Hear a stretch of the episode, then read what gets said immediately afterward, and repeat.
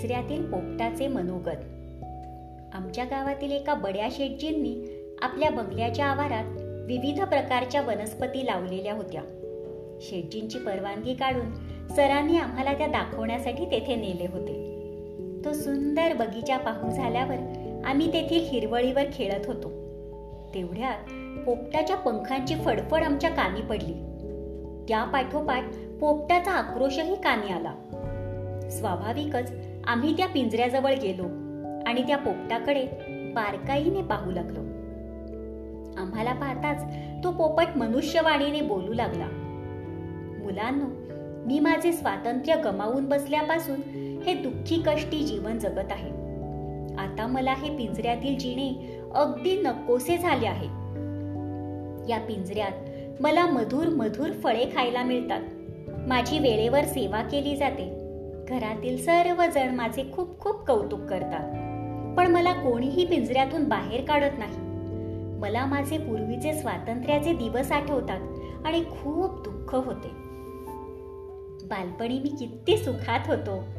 जंगलातील एका झाडावरील घरट्यात माझा जन्म झाला. त्या घरट्यातून मी प्रथम बाहेर पाहिले तेव्हा मला किती आनंद झाला होता.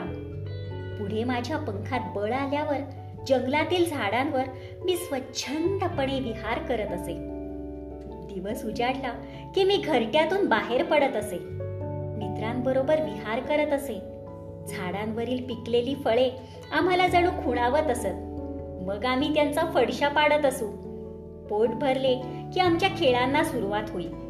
त्या मस्तीत दिवस केव्हा मावळायचा ते कळतही नसे.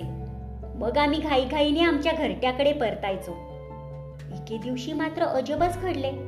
त्या दिवशी मी जंगलातील एका सपाट जागी दाणे टिपत असताना कसा कोण जाणे माझा पाय जाळ्यात अडकला. मी ओरडू लागलो पण माझे सोबती माझ्या पद्धतीला न येता चोडून गेले. कठीण समय येता कोण कामाचे येतो असे म्हणतात ना ते खरेच आहे. मी फासे पारध्याच्या हाती सापडलो. त्याच्याजवळ इतरही पुष्कळ पक्षी होते. आम्हाला सर्वांना त्याने त्या श्रीमंत माणसाच्या स्वाधीन केले आणि त्याच्याकडून भरपूर पैसे घेऊन तो गेला.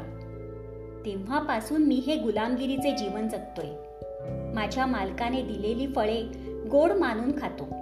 त्याने शिकवल्याप्रमाणे मी मिठू मिठू बोलतो. स्वतःच्या बडबडण्याच्या दोषामुळेच आम्ही पिंजऱ्यात पडतो.